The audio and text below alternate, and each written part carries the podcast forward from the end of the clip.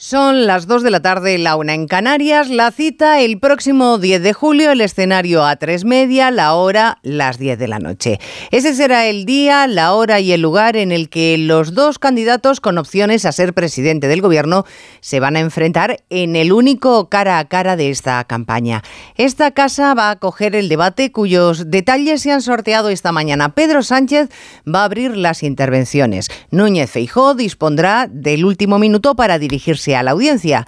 El azar ha escogido los detalles, pero desde luego van a ser los candidatos los que tengan que fajarse para convencer al electorado. Ambos se la juegan si quieren ganar, pero los españoles tendremos más argumentos para decidir después de escucharles.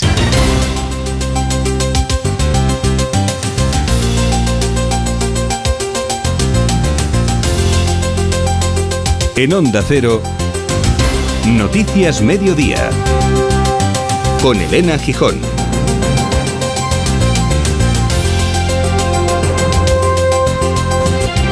Buenas tardes, Pilar Alegría por parte del Partido Socialista y Esteban González Pons por el PP han sido los encargados de extraer las bolas que han ido determinando los detalles del enfrentamiento dialéctico. Después, ambos encantados. Bueno, yo creo que lo mejor es que si hoy estamos aquí participando en este sorteo es porque eh, va a haber un debate. Yo creo que eso es lo realmente importante. Fuera cual fuera el resultado, habría estado satisfecho porque lo importante es que este debate se realice, que sea constructivo y que sirva para, para instruir a los, a los votantes. Justo cuando se estaba produciendo ese sorteo, Puigdemont ofrecía una rueda de prensa después de que los tribunales europeos hayan ratificado que no goza de inmunidad que no puede acogerse a que fue elegido europarlamentario. La ministra de Justicia, Pilar Llop, satisfecha. En este sentido, el Gobierno se encuentra muy satisfecho.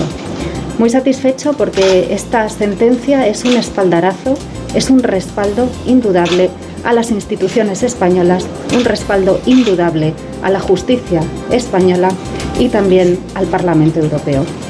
Y dejémonos ya de paños calientes. El ciudadano Puigdemont debe presentarse ante la acción de la justicia.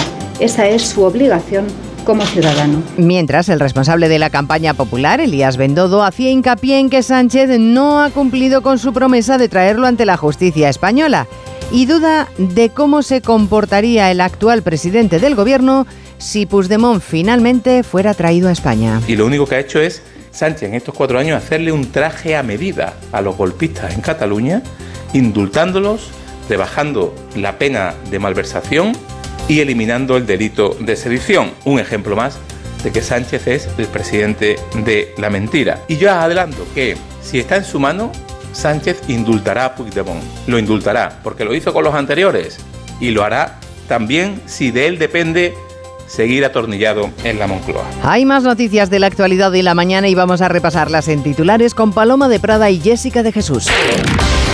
De Tezanos da la victoria por primera vez a Feijóo en las generales con el 31% de los votos, dos décimas más que Sánchez, victoria del PP, pero la izquierda, según el sondeo, gana en escaños y ronda la mayoría absoluta. Se la reprende de nuevo a España y endurece sus críticas por el bloqueo del Poder Judicial. En su informe anual sobre justicia, la Comisión Europea alerta de que el bloqueo deteriora el funcionamiento del Tribunal Supremo. Agricultores y ganaderos de todo el país llegan a Madrid después de tres días de marcha para exigir ayudas. Con una tractorada por las calles de la capital han reclamado 20.000 millones de euros para compensar las pérdidas que les ha ocasionado la sequía y también los elevados costes. El presidente Zelensky asegura que las fuerzas rusas están preparando una peligrosa provocación en la central nuclear de Zaporilla. Las Fuerzas Armadas ucranianas han denunciado la presunta colocación de explosivos en las instalaciones para simular un bombardeo. La misión de Naciones Unidas para Afganistán colaborará con los talibanes para que revoquen su prohibición de los salones de belleza para mujeres.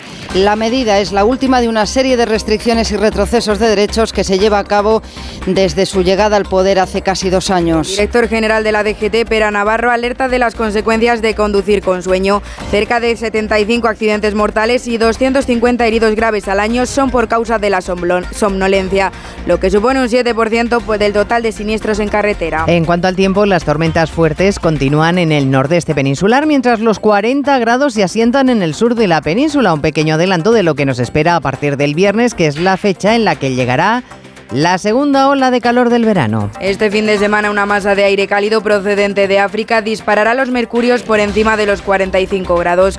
Un calor extremo que se empezará a notar hoy en Córdoba, Jaén, Sevilla, Badajoz y Granada, que ya encienden los avisos amarillos. En el resto, mañana será el último día de tregua del calor extremo y de lluvias en el nordeste peninsular. Girona, Huesca, Lleida, Barcelona, Castellón y Teruel siguen esta tarde en alerta amarilla por tormentas y lluvias fuertes de entre 15 y 20 litros por metro cuadrado en una hora. Por cierto, que la unidad científica de Greenpeace en la Universidad de Exeter en el Reino Unido concluye en un informe publicado esta mañana que España es y será de los países que más sufre el impacto del cambio climático si no se reducen las emisiones. En los próximos 20 años las temperaturas subirán 2 grados de media en nuestro país y las sequías serían 10 veces peores.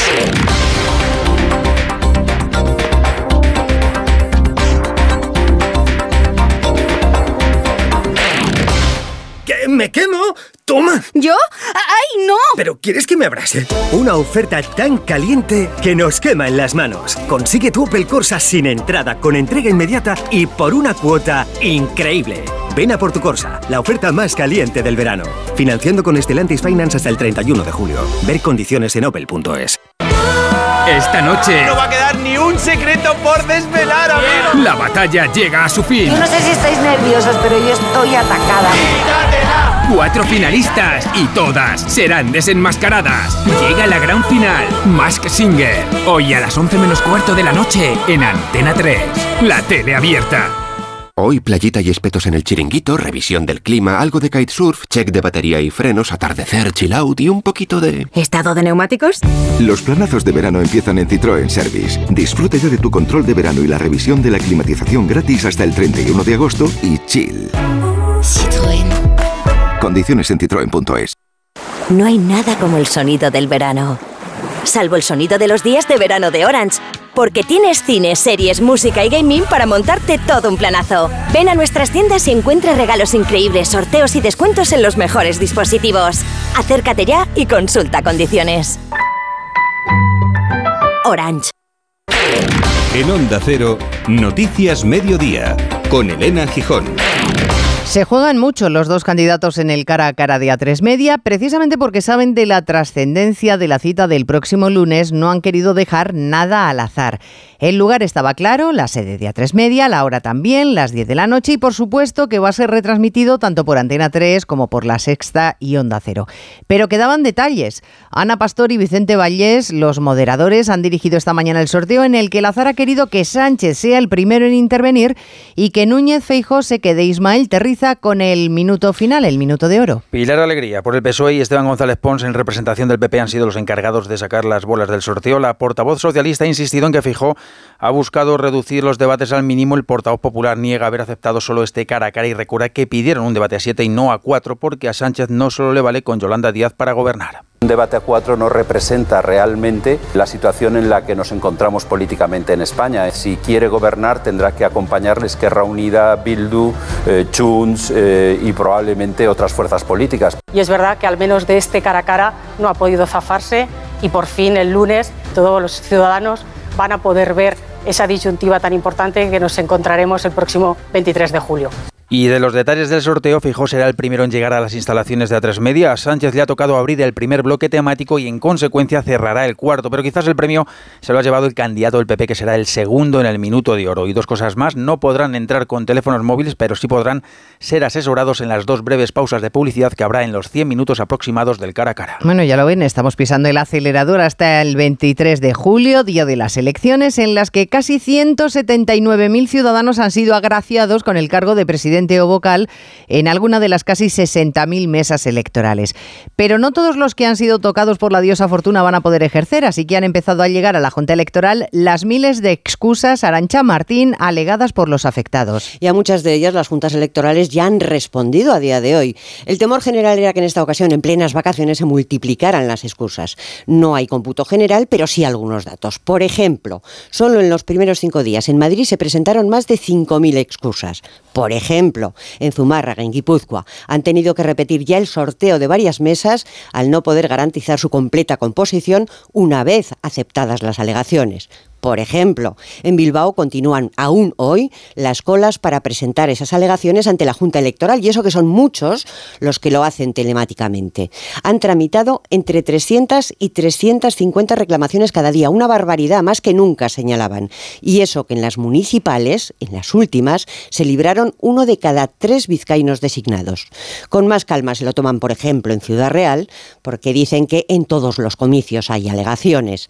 Aún así, algunos ciudadanos ya han decidido no ser los primeros en votar el día 23, no sea que su mesa no esté completa y, como dice la ley, les toque a los primeros ocupar el puesto. Bueno, pues todos esos miles de ciudadanos son los encargados de contabilizar los votos y certificar quién ha sido el ganador de las elecciones, esos ciudadanos que van a componer las mesas. Pero si hay alguien fiel, alguien con pocas dudas de lo que va a suceder, es José Félix Tezanos, dado que su credibilidad, digamos que está como mínimo en cuestión, ha decidido abordar el mayor sondeo conocido nunca en el CIS, 29.000 encuestas, para no aclarar nada, porque la horquilla es tan grande que todo puede pasar según su pronóstico. Quizá podríamos apuntar que el Partido Popular, según esta encuesta, ganaría, pero la suma de PSOE y Sumar, Juan de Dios Colmenero, podría gobernar. Y es que curiosamente el CIS de Tezanos, con la mayor muestra, como decías, de entrevista conocida, ni siquiera define claramente quién va a ganar las elecciones del próximo 23 de julio. La horquilla es tan amplia de hasta 20 escaños que deja abierta la posibilidad de que gane el Partido Popular, gane el Partido Socialista, gobierne el bloque de la izquierda con el apoyo independentista o haya una mayoría de bloqueo. Así coloca al Partido Popular con el 31,4% de los votos como primera fuerza política y con una horquilla de entre 122 y 140 escaños. El PSOE, dos décimas por debajo, pero con una amplia horquilla también de 115 a 135 diputados. Lo que sí quiere destacar el CIS del ex dirigente del Partido Socialista es que sumar será la tercera fuerza política, con una horquilla que también oscila entre los 43 y 50 escaños seguido a distancia de Vox, con un máximo de 29 diputados. Para otorgar su vida a PSOE y a Sumar, y a Sumar Tezanos le da bajada a Esquerra Republicana, a Junts, a PNV y a Bildu. Y ya que estamos hablando de credibilidad o de falta de ella, salta a escena Puigdemont, que hoy no puede decir que siempre gana en los tribunales. La justicia europea sentencia que no puede esconderse tras la inmunidad para evitar responder a sus delitos en España simplemente porque no es inmune. Él ha comparecido para decir que es un perseguido, que si las minorías, bla, bla, bla, y que por supuesto corresponsal comunitario Jacobo de Regoyos piensa recurrir. Lo ha dicho nada más empezar, que quede claro, dice. Quedi clar això, evidentment que presentarem recurs. Claro que presentaremos recurso, tienen dos meses y diez días y aseguran que si Arena quiere presentar una nueva euroorden va a tener que presentar un nuevo suplicatorio. Puigdemont ha sufrido una derrota en Europa y lo sabe. Y hasta hoy hemos pensado que esto en Europa no tenía cabida. Pero una vez que ha tenido cabida no tiene fácil presentarse en Cataluña, como había dicho que haría en alguna ocasión. La opción del regreso está exactamente en el mismo punto que estaba antes de la sentencia.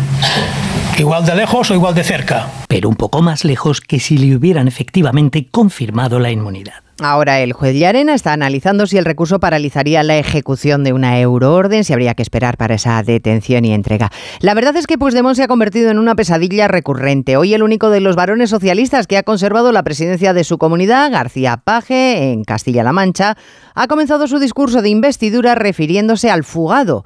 Podrá tardar más o menos, ha dicho García Paje, pero una democracia tiene que obligar a que quien ha delinquido comparezca a Onda Cero Toledo, Juan Carlos Santos, ante los tribunales. Emiliano García Paje tiene muy claro que la decisión de la justicia europea de retirar la inmunidad parlamentaria a Puigdemont es una buena noticia.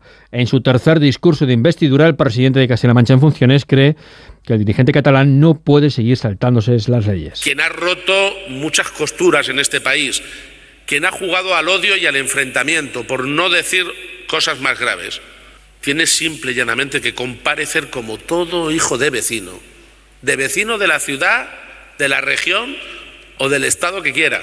Como todo hijo de vecino en democracia y en un Estado de derecho avanzado, tiene que comparecer ante los tribunales. De manera que sí, me felicito. Además, García Paje ha pedido a la Fiscalía del Estado que colabore con los jueces para que se cumpla la legislación en este caso. Los populares tienen claro el diagnóstico. Puigdemont está actuando a la desesperada porque sabe que el tiempo se acaba para comparecer ante la justicia española. Pero también recuerdan que el gobierno no ha cumplido con la promesa que hizo en las pasadas elecciones generales de poner al presidente de la Generalitat fugado delante de la justicia. El coordinador general Elías Bendodo pronostica que Sánchez, si tiene ocasión, volverá a ser benévolo con los independentistas. Son Cero Málaga, José Manuel Velasco. El coordinador general del PP y candidato número uno al Congreso por la provincia de Málaga de esta formación no tiene dudas de cómo actuará Pedro Sánchez en el caso Puigdemont en función de cómo lo ha hecho durante los últimos cuatro años. Bendodo ha asegurado que el presidente del gobierno hizo un traje a medida para los independentistas, concediéndoles el indulto, rebajando la pena de malversación y eliminando el delito de sedición. Y yo adelanto que si está en su mano, Sánchez indultará a Puigdemont. Lo indultará, porque lo hizo con los anteriores y lo hará también si de él depende seguir atornillado en la Moncloa. Por otra parte, Bendodo ha asegurado que cuanto más tiempo esté en primera línea haciendo campaña en favor del Partido Socialista Rodríguez Zapatero, mejor le irá al Partido Popular.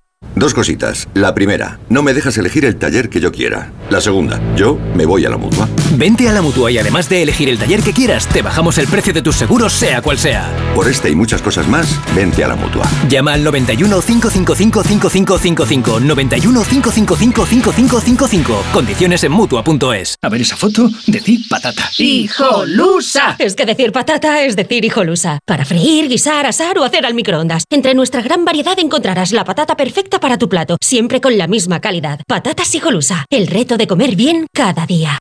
Te informamos de que el envío de la documentación para el voto por correo ya está en marcha. Puedes entregar tu voto acudiendo a cualquier oficina de correos hasta el 20 de julio. Te recomendamos que acudas a tu oficina lo antes posible para evitar esperas de última hora. Correos. Cuando quieres una playa wow, con un todo incluido de esos de wow, y un hotel para llegar y hacer Sabemos exactamente lo que necesitas. Este verano viaja a Cuba Única y disfruta de Varadero durante nueve días en Hotel 4 Estrellas con vuelo directo incluido desde 960 euros. Más de 50 años y millones de viajeros hacen que hablemos viajero.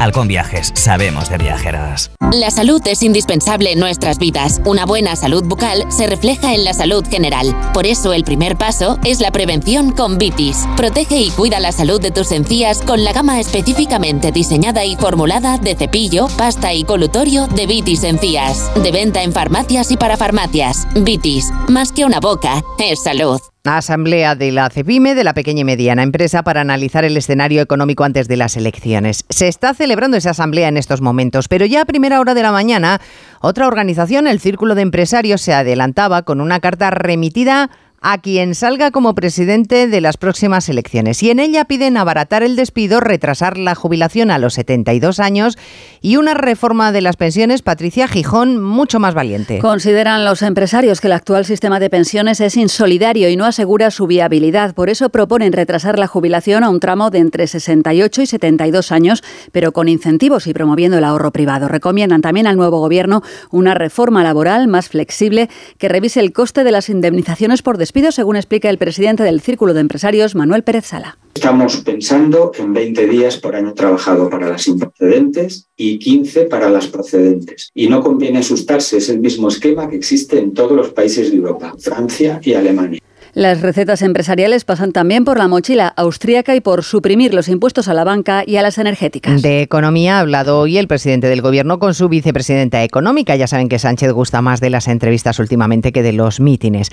Hoy ha hablado con Calviño y se ha comprometido al pleno empleo en España en la próxima legislatura. Vamos, que pasaríamos de ser los campeones de paro europeo a colocarnos a la cabeza de los que tienen más trabajadores.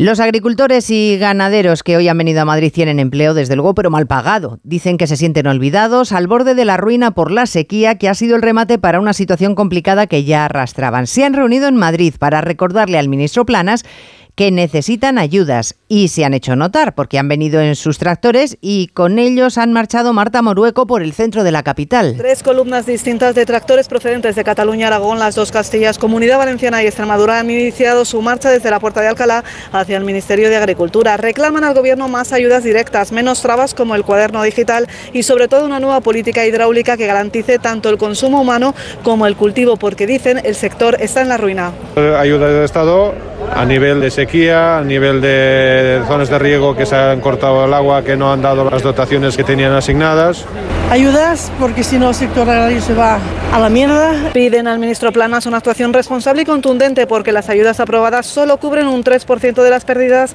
que está sufriendo el sector por la sequía y los costes de producción. Y no son los únicos que pasan dificultades. El 39% de las familias con hijos a su cargo no pudieron afrontar gastos imprevistos el año pasado. Lo refleja el estudio que ha publicado hoy la plataforma de infancia que realiza un análisis sobre las condiciones de vida de los menores en nuestro país. La falta de ayudas, el impacto de la inflación y la alimentación son algunos de los puntos, Francisco Paniagua, que más destacan en este informe. La falta de ayudas y la subida de precios de los alimentos que están complicando muchísimo la situación de las familias. Dice la plataforma de la infancia que casi medio millón de niños y adolescentes en España tiene ya alguna malnutrición por no poder permitirse comer carne o pescado al menos cada dos días. La plataforma considera bastante alarmante la tasa de pobreza severa, el 13,5%. Sin ayudas, vivir con un presupuesto escaso es más que difícil. Eva García, autora del informe. 13,5% de niños, niñas y adolescentes están viviendo en la actualidad en una familia que percibe menos de 560 euros al mes. No quiere decir con esto que progenitores con estudios superiores eh, sean una garantía de no caer en riesgo de exclusión social y pobreza, porque un 15,6% con progenitores con estudios superiores se encuentran en esta situación. Ahora en pleno verano, casi el 35% de los niños españoles no puede irse de vacaciones a ningún sitio. Noticias Mediodía. Disfrutar de los Fiat Days es tan simple que hasta tu perro podría hacerlo. Exacto. Solo tienes que ir a uno de nuestros concesionarios Fiat y descubrir las mejores ofertas en toda la gama híbrida y eléctrica. Aprovecha los Fiat Days. Ah, y solo este mes. Consulta condiciones en fiat.es. Pues tenía unos seis recibos y pagaba 1.800 euros. Y ahora voy a tener un recibo y voy a pagar 670. Uf, es que me, me ha dado mucha tranquilidad. Pues la verdad que bastante. Pues que lo único malo ha sido no conocerlos antes. Agencia negociadora les ha cambiado la vida. No lo dudes. Si tienes casa en propiedad y quieres pagar un 80% menos cada mes por tus préstamos, llama gratis al 900-900-880. 900-900-880. Llama ahora. Te cambiará la vida. Más que 60 consigue un sexy 60% de descuento en tus nuevas gafas. Infórmate en soloptical.com. Soloptical, solo grandes ópticas. Cuando menos te lo esperas, otra vez aparecen los piojos. Filbit, tu marca de confianza contra piojos y liendres. Filbit, de Laboratorio CERN. La Federación Brasileña de Fútbol confirma que Ancelotti será su seleccionadora a partir de junio de 2024. Oscar Conde, buenas tardes. Buenas tardes, Elena. Se cierra así el culebrón en torno al futuro del italiano que acabará su contrato con el Real Madrid antes de ponerse a los mandos de la selección canariña. Así lo ha confirmado esta madrugada la propia Federación Brasileña que ha anunciado al técnico del Fluminense, Fernando Diniz, como seleccionador interino durante este año en el que Ancelotti estará aún en el banquillo del Real Madrid. Será ya en junio de 2024 cuando Ancelotti aterrice en la selección de Brasil para afrontar la Copa América que comenzará apenas unas semanas después de que concluya la temporada 23-24 en Europa. El otro banquillo que centro la atención es el del Paris Saint-Germain, que tras anunciar esta mañana la salida de Galtier va a presentar en unos minutos a Luis Enrique como nuevo entrenador. Noticia importante también en el mundo del baloncesto. Hemos conocido la lista de 16 jugadores de la selección española de la que van a salir los 12 nombres definitivos que disputarán el Mundial de este verano. Las grandes novedades, el regreso de Ricky Rubio y el debut del NBA Santi Aldama. La baja más destacada, la del lesionado Lorenzo Brown. No faltan en la lista jugadores como Rudy, Jul, Garuba, Abrines o los hermanos Hernán Gómez. Eso sí, para defender título mundial e intentar repetir la gesta del último europeo, tiene claro el seleccionador Escariolo que el gran valor de los nuestros volverá a estar en ser un equipo. Somos muy conscientes de tener que ir al máximo del máximo de nuestra posibilidad para mirar en los ojos a mayores equipos llenos de jugadores NBA, llenos de jugadores de altísimo nivel. Nuestra forma de, de ser equipo es algo especial, siempre multiplica por X nuestros valores individuales y tenemos que volver a hacerlo. De vuelta al mundo del fútbol, tenemos hoy cita con el Radio Estadio a partir de las 9 de la noche para seguir esa semifinal del Europeo Sub-21 entre España y Ucrania, un duelo que afronta con ganas de mostrar la mejor versión el seleccionador Santidenia. Ucrania tiene variantes tanto defensivas como ofensivas y lo que nos hemos centrado también, te digo, es verdad en, en mejorar nuestro juego, cómo tenemos que jugar, cómo tenemos que defender, cómo que tenemos que transitar, lo, lo que hacemos bien potenciarlo y lo que hacemos algo peor pues intentar corregirlo. Debutó ayer la selección Sub-19 en el Europeo de la categoría, victoria 2-1 sobre sobre Islandia, juega hoy la selección absoluta femenina ante Dinamarca, su último amistoso antes del Mundial. En el mercado de fichajes, nombre propio, el de Íñigo Martínez, ya es oficial su llegada al Barcelona, libre tras acabar contrato con el Athletic, firma dos temporadas hasta junio de 2025. Un Íñigo Martínez con ganas ante este nuevo reto. Vengo con muchas ganas, con mucha ilusión y llegar a este grandísimo club es, es tremendo. Muchos años para dar ese salto que cualquier jugador desea, eh, optar eh, a lo máximo, ganar todos los títulos posibles, pero todos sabemos que suele ser complicado. A ver si todo nos va bien y todo nos sale genial. Buenas noticias en torno al estado de salud del portero sevillano Sergio Rico, abandonado hoy la UCI para pasar a planta más de un mes después de sufrir ese accidente con un caballo durante la romería del Rocío. En tenis, la lluvia tiene de nuevo parado el torneo de Wimbledon, jornada con ocho partidos con presencia española y el Alcaraz, tras su gran debut de ayer, debería conocer a su rival para segunda ronda. Y en el Tour de Francia marcha la quinta etapa, primera jornada de montaña en los Pirineos, podría dejarnos ya pelea entre los favoritos por la general que lidera Adam Yates y en la que acechan Pogachar y Vingegaard. Vamos a salir a las 6, que no quiero atasco, ¿eh? Oye, terminad ya, que nos quedan 200 kilómetros. Sacúdete bien antes de subir al coche que me lo llenas de arena. Ahora me toca a mí poner música, ¿ok? Se vienen clásicos del verano para todos y se viene Summer for All en Citroën. Térmico o eléctrico, este verano estrena tu Citroën con condiciones especiales y sin esperas. Citroën. Condiciones en citroen.es. Ofertaza hasta el 16 de julio. Fibra y móvil por solo 29,95. Y añade otra línea móvil desde 2,95. Toda la familia conectadísima a la vez por este precio. Calidad Lowy. Corre a lowy.es o llama al 1456. Te informamos de que el envío de la documentación para el voto por correo ya está en marcha. Puedes entregar tu voto acudiendo a cualquier oficina de correos hasta el 20 de julio. Te recomendamos que acudas a tu oficina lo antes posible para evitar esperas de última hora. Correos. Las autoridades impuestas por Rusia en la provincia de Gerson han empezado a vacunar en secreto contra el cólera ante el aumento de las infecciones. Lo asegura el Estado Mayor de Ucrania. Campaña de vacunación encubierta para intentar esconder el deterioro de la situación. Moscú ni confirma ni desmiente lo que está pasando en Gerson, pero sí niega que haya explosivos en la central nuclear de Zaporilla, como asegura el presidente Zelensky, corresponsal en Rusia, Xavi Colás. Los ucranianos temen que las tropas rusas hayan colocado explosivos en la central nuclear, que es la más grande de Europa. A estas horas los medios rusos emiten la narrativa contraria, que son los ucranianos los que están preparando una provocación en esa central nuclear. Aunque sería sin duda Ucrania la que saldría peor parada de una catástrofe nuclear en su propio territorio. Por eso toman medidas. Hay miedo a un nuevo Chernóbil. Mientras tanto, en la República Popular de Donetsk, ocupada por Rusia, la ciudad de Yasinabata fue atacada. Según testigos presenciales, la estación de tren resultó dañada. Hay imágenes de vagones en llamas. Durante la noche, las Fuerzas Armadas de Ucrania atacaron otro asentamiento cerca de Donetsk, Makivka. Según la parte ucraniana, el objetivo era un depósito de municiones, pero 41 personas han resultado heridas. Y en estos momentos se está celebrando en Edimburgo la ceremonia de coronación de Carlos III como rey de Escocia. En la Catedral Presbiteriana va a recibir honores de un pueblo que ahora mismo se siente bastante más cercano a la Unión Europea que a Londres. Otro acto protocolario monárquico, pero aquí, en España, Premios Princesa de Girona. Los reyes han acompañado a sus hijas, la princesa Leonor y la infanta Sofía, en un encuentro informal con los galardonados en ediciones anteriores. La gala de entrega de premios esta noche se va a celebrar en la localidad de Caldes de Malabella. Eh, Allí se encuentra ya nuestro enviado especial, Ricard Jiménez. Momento de descanso entre el aperitivo y el plato principal en la agenda de la Casa Real centrada hoy en los jóvenes. Un aperitivo, por cierto, muy enriquecedor. Tanto la princesa como la infanta han participado en dos actos en solitario.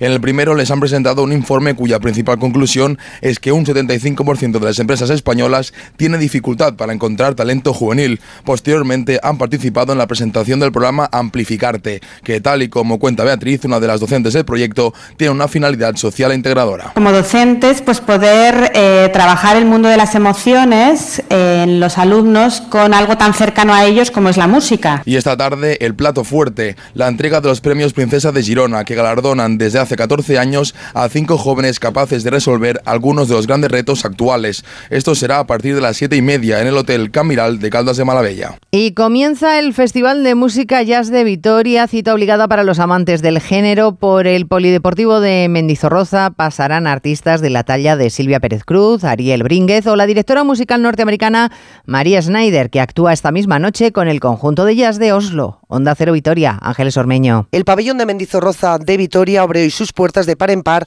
para dar paso a cuatro días con auténticas estrellas. Una de ellas es María Schneider, que va a presentar en Mendizorroza su último álbum Data Lords junto al aclamado Oslo Jazz Ensemble. De ello nos habla Íñigo Zarate, director del festival. Eh, María Schneider es eh, probablemente la número uno en composición y en dirección de grandes formaciones en el jazz. Es el día que más prensa tenemos acreditada, sobre todo internacional, un concierto de muchísimos quilates. No faltarán grandes estrellas como mañana mismo el extraordinario pianista Brad Meldau junto a Immanuel Wilkins, que se estrena en el escenario de Mendizorroza, o también la pianista norteamericana Candace Springs, o por ejemplo una de las más aclamadas, Silvia Pérez Cruz, que actuará por primera vez en Vitoria-Gasteiz. Pues a ritmo de jazz nos vamos. En la realización técnica Gema Esteban, en la producción Jessica de Jesús. Volvemos a las 3 de la tarde, ahora programación local y regional. Gracias señores por estar ahí. Muy buenas tardes. En Onda Cero, Noticias Mediodía, con Elena Gijón.